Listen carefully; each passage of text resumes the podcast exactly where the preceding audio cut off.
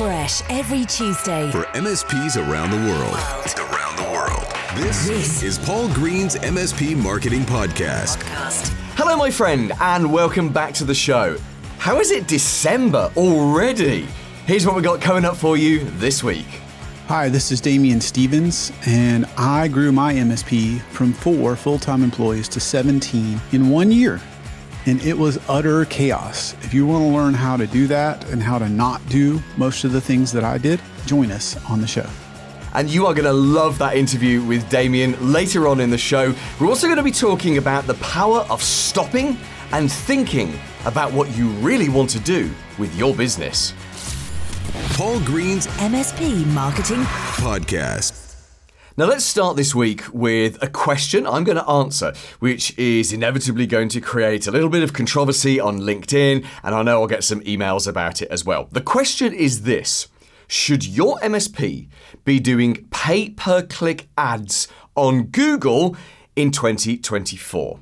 So let's just establish exactly what we mean there. You know what pay per click adverts are. You're not pay per click with a piece of paper. I have heard people think it's that, even today, uh, but it's pay per click. So you have an advert on Google that comes up when someone searches for something like IT support your town, and you click on that advert, or they click on that advert, and that's the point you pay. And of course, pay per click is what makes Google one of the world's most valuable companies. Yeah, they're very innovative and they've got lots of different revenue streams, but let's be honest, Google at its heart, its core business is it is a very, very good advertising agency that puts people who have something to sell in front of people who are looking to buy that thing. And that is what makes Google the big, rich, dominant company that it is. And it's the same for all the other pay per click on Bing, uh, LinkedIn, Facebook, all of the rest of it. It's all essentially based on that Google model. I don't know if they invented it or whether they just adapted it, but they've certainly done it better than anyone else. So the question then is should you advertise your MSP on Google? Should you buy Google ads in 2024? Now, my general recommendation for this to most MSPs is no. And let me qualify that no. The reason I say it should probably be no is for a number of different reasons. First of all, most MSPs don't have the time or the resources or the patience to get really good at Google pay per click. Now, I must qualify my responses and my answers to this by saying I am not a technical expert at pay per click. I could probably get an advert set up. In fact, I'm sure I've done it in the past, but I'm not an expert at that specific function. I'm, I'm kind of okay at the, the overall strategy of Google Ads, but I couldn't set you up an advert. I couldn't optimize it. I certainly couldn't, you know, sit and do all the little adjustments you need to do every day. Don't get me wrong, I could put myself through a course for it. Of course I could. And there are some amazing courses on Udemy, uh, which I know a few MSPs have done. But I tell you this, uh, uh, and the reason I don't have those skills is because I believe for the vast majority of MSPs, it's not something you need to do. So as I say, most MSPs, they don't have the time or the effort to do this. To be really good at pay per click, any pay per click, but especially something as hotly competed as managed services, you need to be on it every day. You have to be looking at your performance every day. You have to be tweaking your keywords, things like your negative keywords. So, keywords are the things that, if for example, your keyword was IT support your town, that's something your advert would show up, but you might have a negative keyword of uh, iPad, for example, because you don't want someone typing in iPad screen repair your town and seeing your advert and clicking on it and wait, you know, wasting your 40 50 dollars or however much you pay for that click uh, and, and wasting your money when actually they're not a real qualified customer for you. Someone with a broken iPad is not what you want, right? You want a business with you know 10 plus staff uh, who are, who are looking for someone to give them a strategic IT direction. So you have those keywords, you have those negative keywords, you have all sorts of other little things the amount of money that you'll bid, the reach, the geographical reach, different placements for adverts. Then, of course, you've got to test the adverts themselves, the actual creative that's in the adverts. Then you've got to look at what your competitors are doing, and you've got there's a lot of work. There's an awful lot of work. And there are a few MSPs around the world who are very good at this. Uh, you can go into almost any group or any forum, and there'll be someone there who uh, who will say, you know, yes, you should be doing pay per click. It's it's actually quite easy once you've done a 20 hour course on it, and if you just put 30 minutes in a day. And I think for those people who get really really good at pay per click, absolutely that's the right thing to do. So you know, this is my caveat with any marketing. If you're good at that marketing thing and it works for you, then don't change it. Why would you ever change that? You wouldn't. But for the vast majority of MSPs, what they want to do is they want to set something at once and then they want to not have to think about it for the next two years. And that's normal human behavior, right?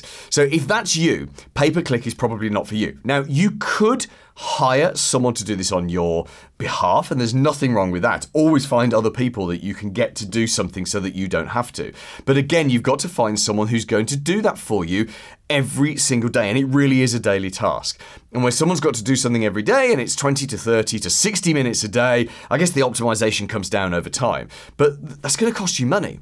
And, and that's sort of another reason why really pay per click isn't right for most MSPs.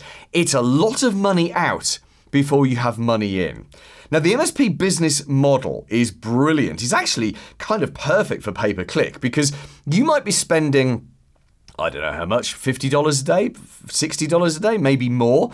I don't really know how much a cost per click is. I guess it depends on the marketplace and how hotly it's an auction at its basis. So if lots of people want it, it's going to be a lot more expensive. But Google did put the prices up a few years ago uh, and they did limit the amount of advertising, which again drives the prices up. So, you know, the, the MSP model makes it okay to spend $50, $60 a day on marketing on, on pay per click because eventually you could and should win a client that will come and spend a 1,000 or $2,000 a month every month for the next 10 years. So, from a pure cash replacement point of view, that can work. And actually, if you sell them a, a $10,000 or pound project up the up front, right, that, that $10,000 project, upfront project, that could replace the cash you've just spent on pay per click, and then you get the bonus of the monthly recurring revenue down the line. So, in theory, the MSP model makes it potentially highly profitable for you to do pay per click.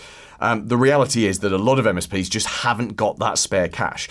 You know, if I said to you, hey, it could take 60 to 90 days where you're paying for clicks every day, for clicks from the wrong people every 60 to 90 days, or time wasters or tire kickers, and it takes some time to get to that point of actually getting in front of real people, would you have the cash to fund that? And if the answer is no, that's another reason why you shouldn't be doing pay per click.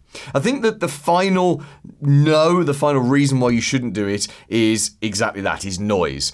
So I know two or three MSPs uh, quite closely, and I followed their journey of setting up their pay per click. And what they've all told me is there's a lot of noise. You get a lot of clicks, even as much as you dequalify people as much as possible. You get a lot of noise get a lot of clicks from the wrong people, you get inquiries from the wrong people, and uh, you but you have to plow through that noise. You've got to be highly responsive when someone's on your website on live chat or they're filled in a form. There's none of this. We'll get back to you in 24 hours nonsense. It's now. You've got to do it now.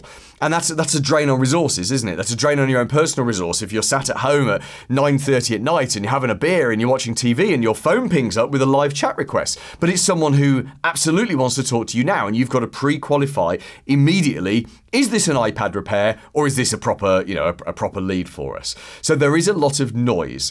And the few I know that do it and do it well, they're quite happy to get through the noise because they win the clients. The beauty of pay per click Let's talk about it, uh, what it's good for. The beauty of pay per click, uh, and especially on Google, is it puts you in front of people at the exact moment they are ready to buy. Th- that's what, in fact, if you go back 20 years ago, I know some people who got rich, like stupidly stinking rich, off cheap Google ads at, you know like the 2002 2003 time because we were talking it was a few cents it was a few pence per click and they would spend thousands of pounds uh, thousands of dollars on adverts and were getting a huge return because there wasn't a lot of competition it was a few pence per click they could they, they didn't have to you know sit and optimize it every day. But that's not how it is today right? There's a lot of noise. There's a lot of there's a lot of, of hassle. So uh, you know, if, if, those MSPs I know that, that work it, they're happy to go through it. They're happy to go through the noise. They don't have a huge amount of competition and it works for them because it puts you in front of the right person at exactly the right time. That was really cool 15 years ago. Today, there's an awful lot of noise to get through. Listen, I'd love to know what you think about this. And seeing as I'm going to get comments anyway, comments on LinkedIn and emails, I might as well solicit them. I'd love to know do you do pay per click? Are you an MSP who uses pay per click and it works for you? If so, I'd love to get you on this podcast. And perhaps, you know, later, at some point next year, we can have the exact reverse of this. All you got to do is drop me an email hello at paulgreens, mspmarketing.com. Here's this week's Clever idea. Let me tell you about something epic that happened to me a few months ago. About the end of September, my beautiful, wonderful child, Sam, uh, went off to Spain for a week with the school. So it was like a, a school trip going abroad, signed her up for it. I don't know, six months ago, something like that.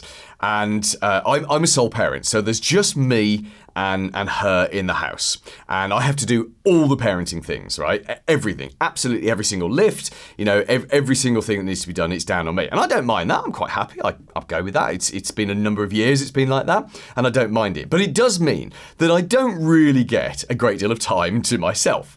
And there's a massive downside to that, which is what we're going to talk about, because I'm going to challenge you to do something that I got to do at the end of September.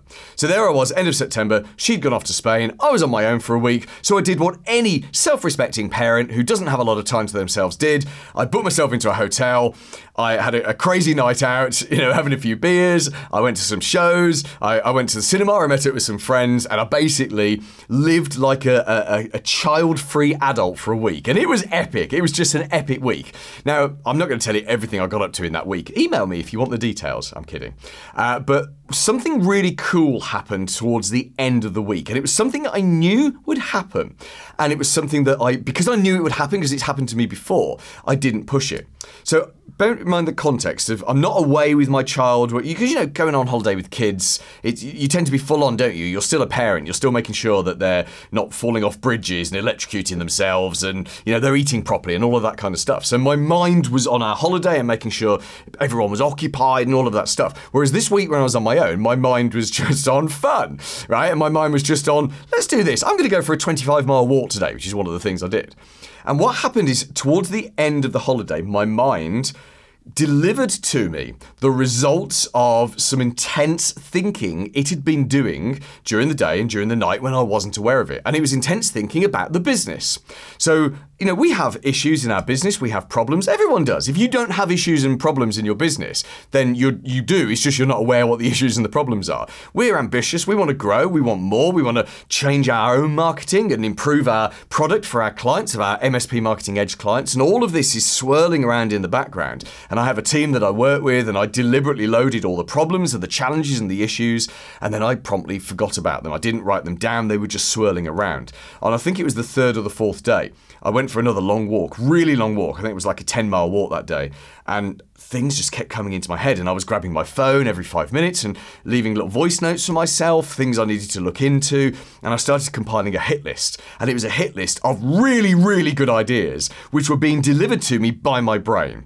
And that was what I really bought with my week off by sending my child away on a really expensive school trip to Spain, uh, which she did enjoy, by the way. Uh, what I'd really bought myself, apart from you know being a free adult for a few days, was I bought myself quality thinking on the business. And in fact, a lot of the things that came out of that week, we are now implementing ahead of like a, a, a big, big change session to a lot of stuff that we're doing uh, just in January, just to, just in a few weeks' time, and that's really cool because if it wasn't for that week away, I wouldn't have had that. Don't get me wrong, I get a version of that on holidays when I'm not thinking about work and I'm not trapped in the, the daily intricacies of my business, but it is only a version.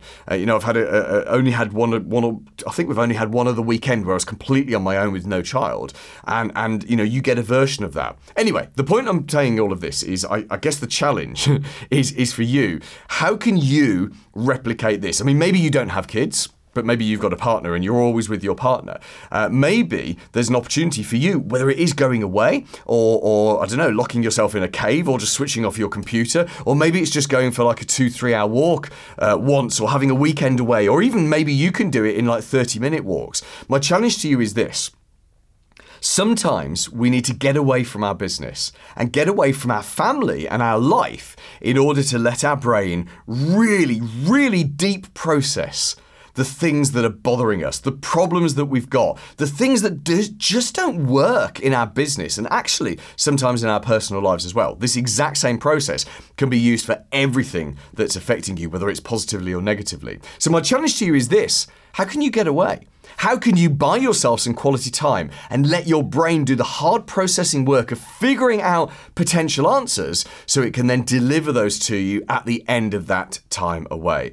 I know it might be hassle to leave your other half and your kids for a few days. It might be hassle to just go and lock yourself in a hotel and not work and divorce yourself, not from your other half, but divorce yourself from your laptop. That could be a hard thing to do, but my goodness, it's worth it. And you know what? Not only did my child enjoy her trip so much to Spain, but I enjoyed that time away that we've already booked the next one, which is coming up in a few months. I can't wait! Primarily because I'm going to get more business answers, but also because I'm going to get to drink more beer. Paul's Paul's blatant plug. blatant plug.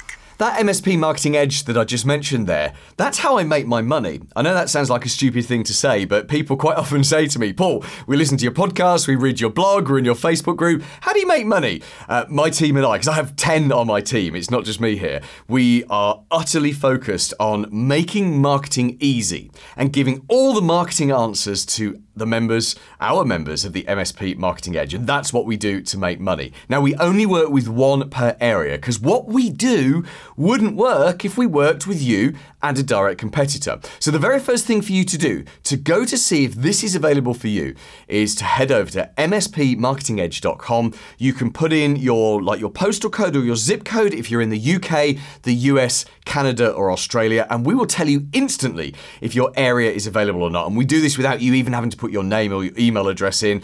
If you're in one of the other 191 countries in the world, I think there's 195 countries in the world. I think I've got that right. But if you are, you can just email us and we'll tell you if your area is available. We're in about 15, 16 different countries already, but it all just starts with seeing if we can even work with you. Is your area available? Can you get the marketing answers? Go and find out at mspmarketingedge.com. The big, Big interview.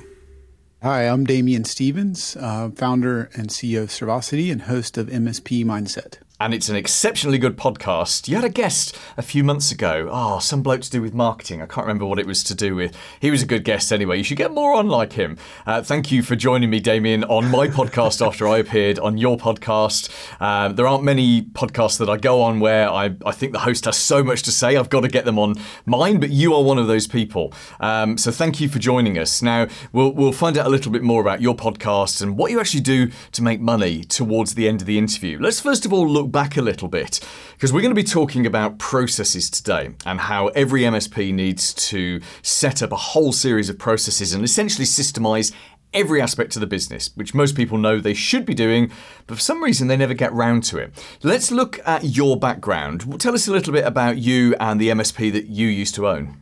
Yeah, so I had an MSP. I made all the classic MSP mistakes, I feel like. Uh, being a technical, uh, not marketing or sales or business first.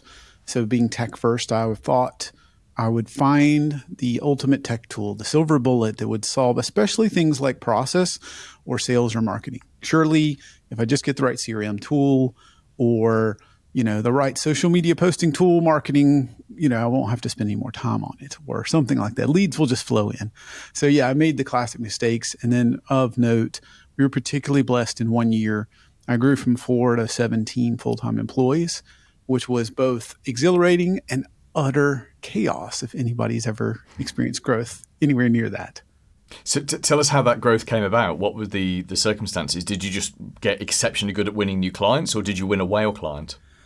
No, we were. It was mostly right time, right place. Um, we were at you know just a particular boom, and one of those is we were um, really at the beginning of managed services. When I say the beginning, like when we started, it was kind of like PC Anywhere, dial up, you know, dial into, and then it was early like TeamViewer. So this was not you know your your ConnectWises or your uh, Auto Tasks or the sophisticated RMMs. Like this was it wasn't Syncro. This was just basic. We'll do remote. And so what resonated was this recurring revenue. You know, we now call it managed services. So like later, somebody was like, "You were a managed service provider." I was like, "Really?" Um, and so I was the last to know. But recurring revenue was amazing. It was way better than just your break fix. I love that, and it resonated with the business owners and it resonated with me because I never been one of those guys that could just promise the moon. And so it's like, look, here's a flat fee. It fits within your budget. You know, we'll look after you proactively. And that really resonated with both my team and the clients. And so, and especially like if they refused it, inevitably give it two, three, four months and they'd have a massive bill. You know, five times what they're, if we'd say $1,000 a month for your managed services bill, give it three months and they'll have a five or $6,000 bill from us when something would break. And so if they didn't buy it at first, then they bought it because then they said, oh, you know, here's my big bill and uh, now I get it. And so we were just at the very beginning of that. And as far as I know, the first in our in our city to offer essentially a flat rate, if you will, recurring. You know, we didn't know it was managed services, but it was managed services way back then, and that's what mm-hmm. got us going. And we just, you know, we just were signing people up. There, a lot of it was referral based.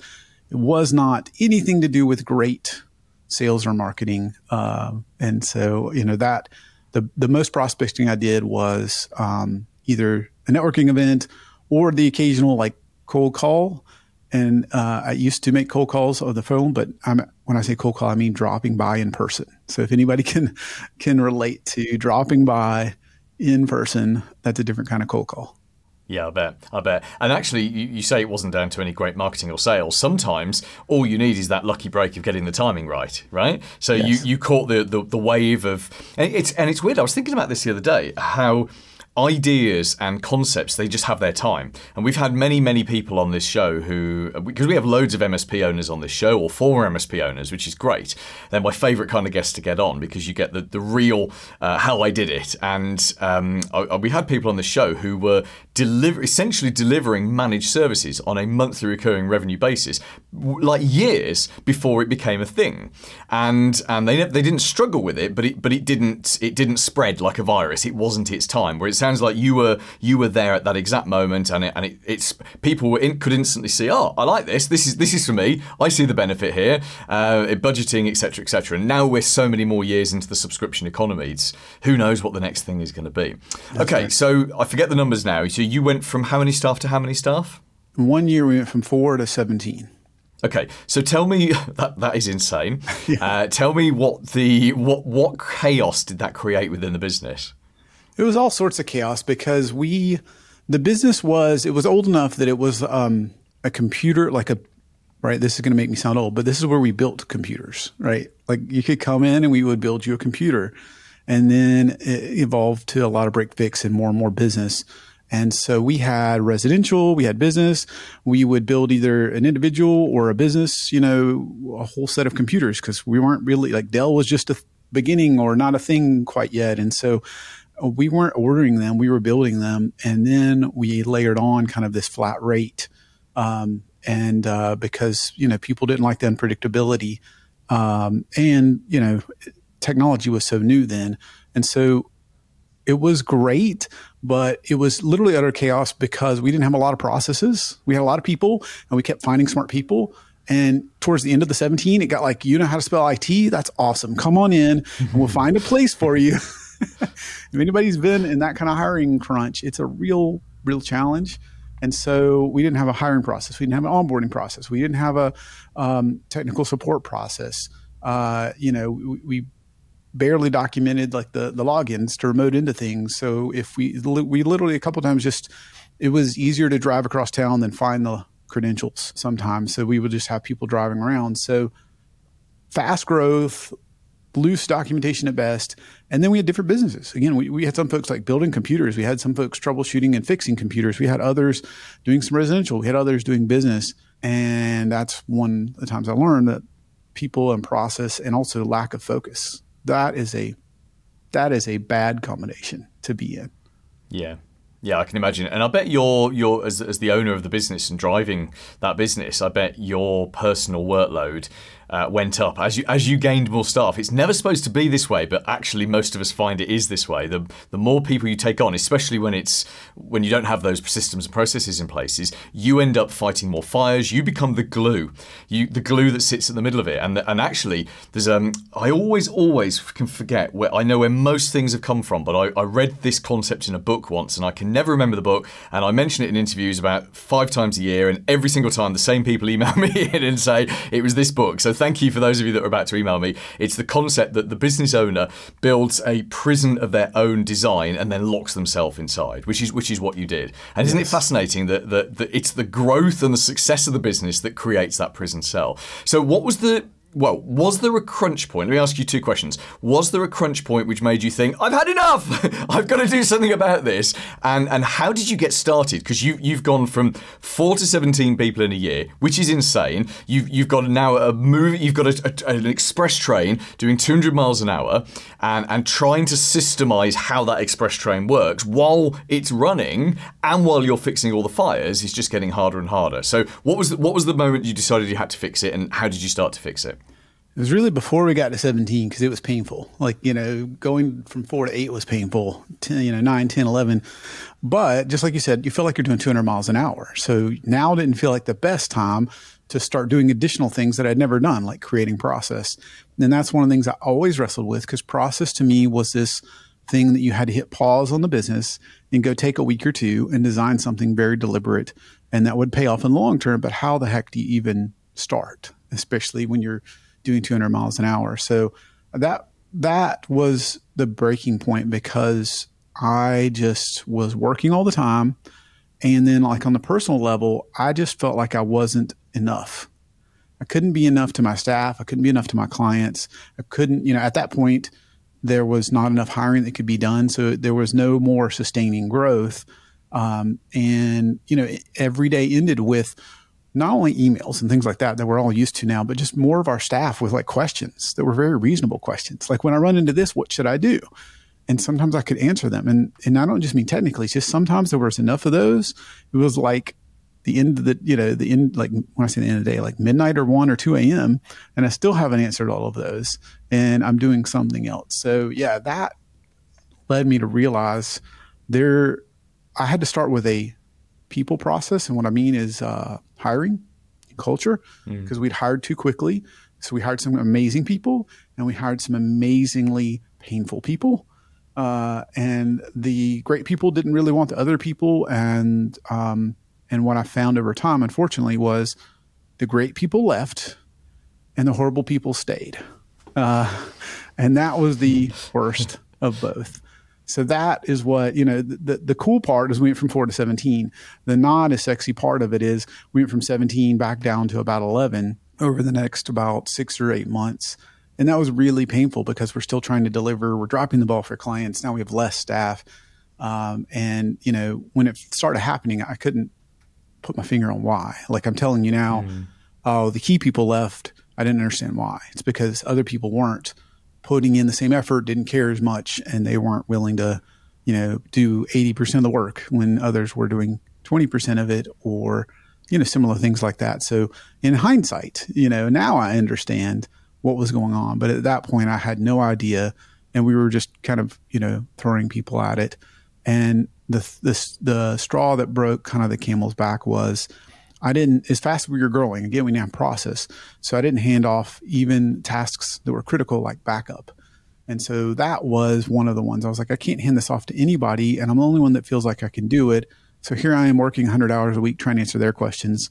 And then in my spare time, check everyone's mm-hmm. email, see if the backups are completed or not, go fix them. And so, like you said, I, I very much had a prison of my own design. And if you're there now or you've been there, I don't I won't speak for you, but I felt so worthless. I felt so low. I didn't feel successful. I felt like I'd created literally a prison cell and I was like, mm-hmm. man, these people that go and work 9 to 5 somewhere else, they are smarter than I am. They really have it figured out. That sounds like a wonderful place to be right now.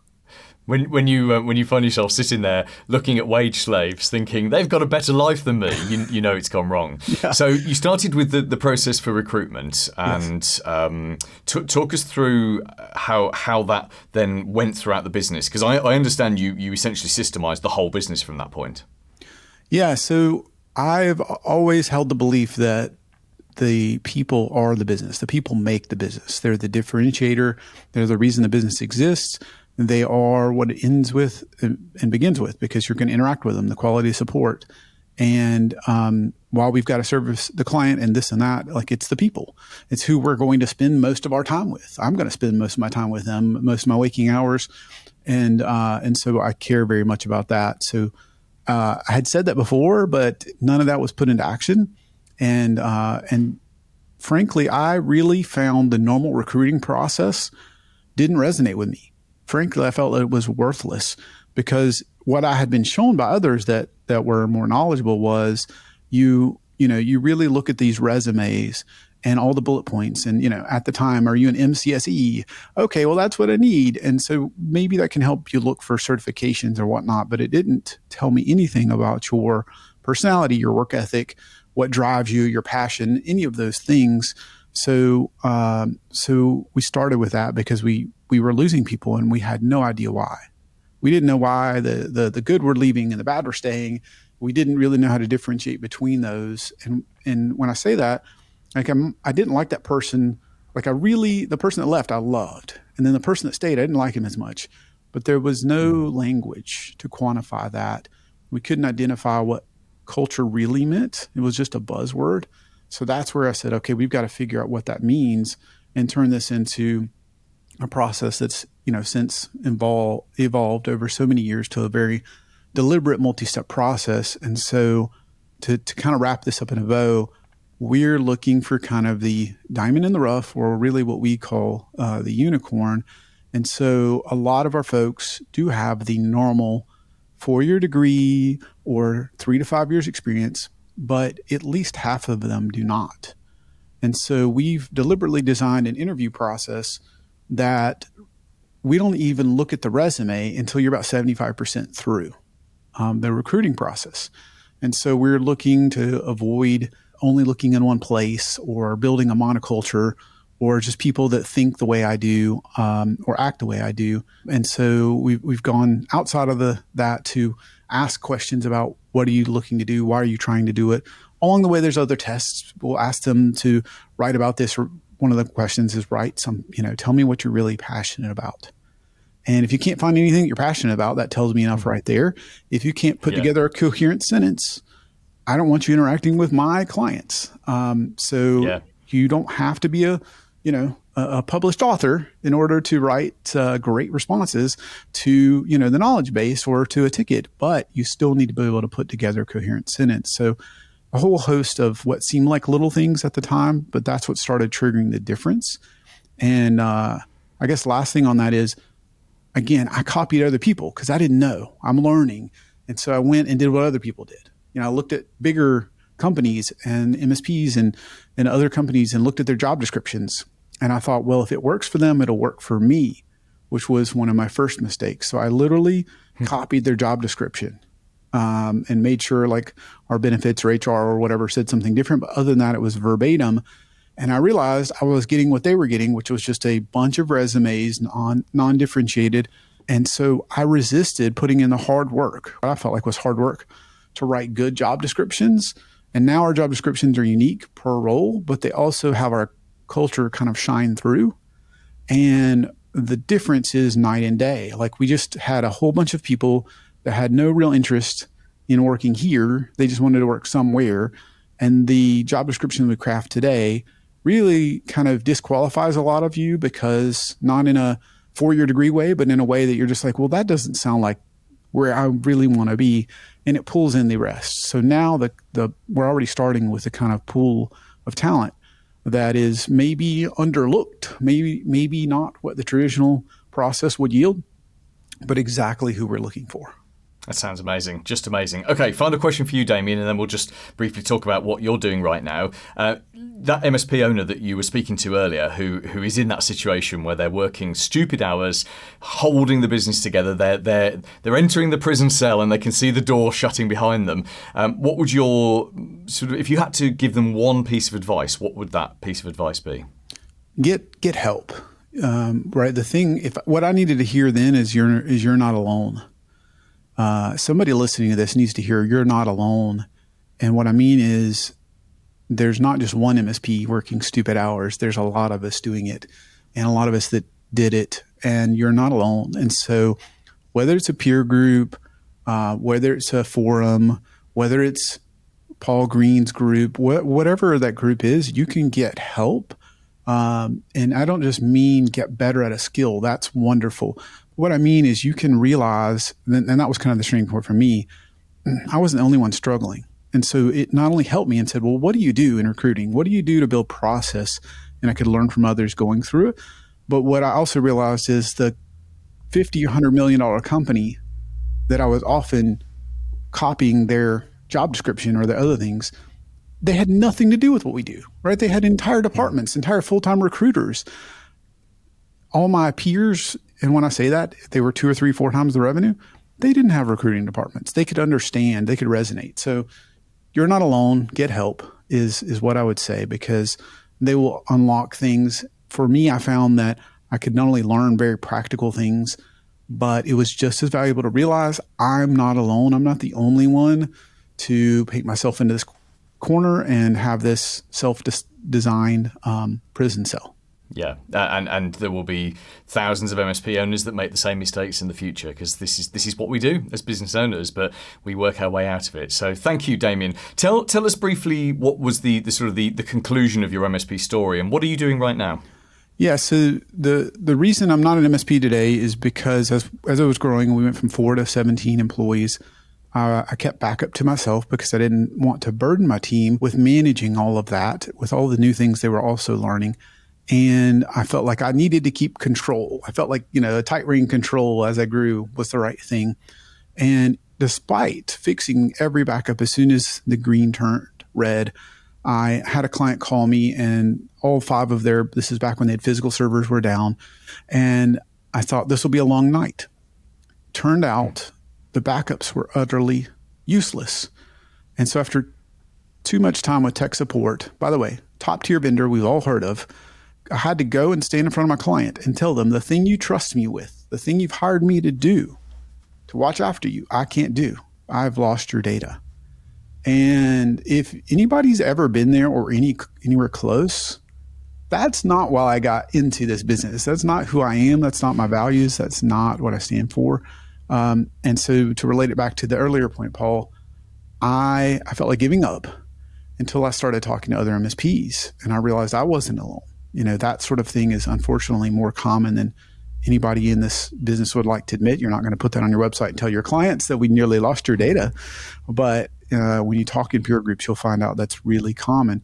So now I have started Servosity and we do two things differently. It's the only two things we do. One, we manage the backups. So you don't have to. You can focus on what differentiates your MSP.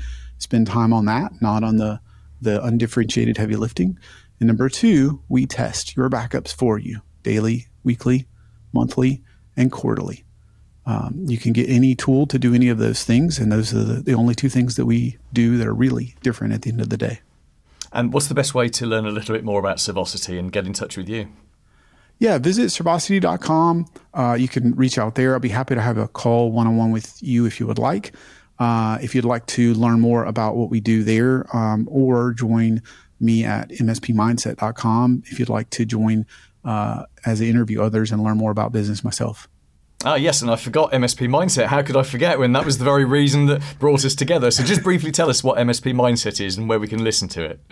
Yeah, MSP Mindset is the is the handle uh, YouTube and LinkedIn and uh, wherever you social, or at mspmindset.com. And I get the distinct pleasure of interviewing amazing people uh, about business. So culture, sales, operations, exit, whatever it is that's going on. And so some of the the, the most fascinating people from the fastest growing MSP in the nation to um, the titans of the industry to some of the best selling authors this year.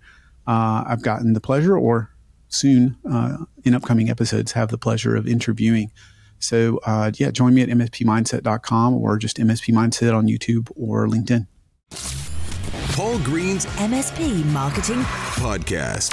This week's Recommended Book. Hi, my name is Manoj Agarwal, a global thought leader in AI.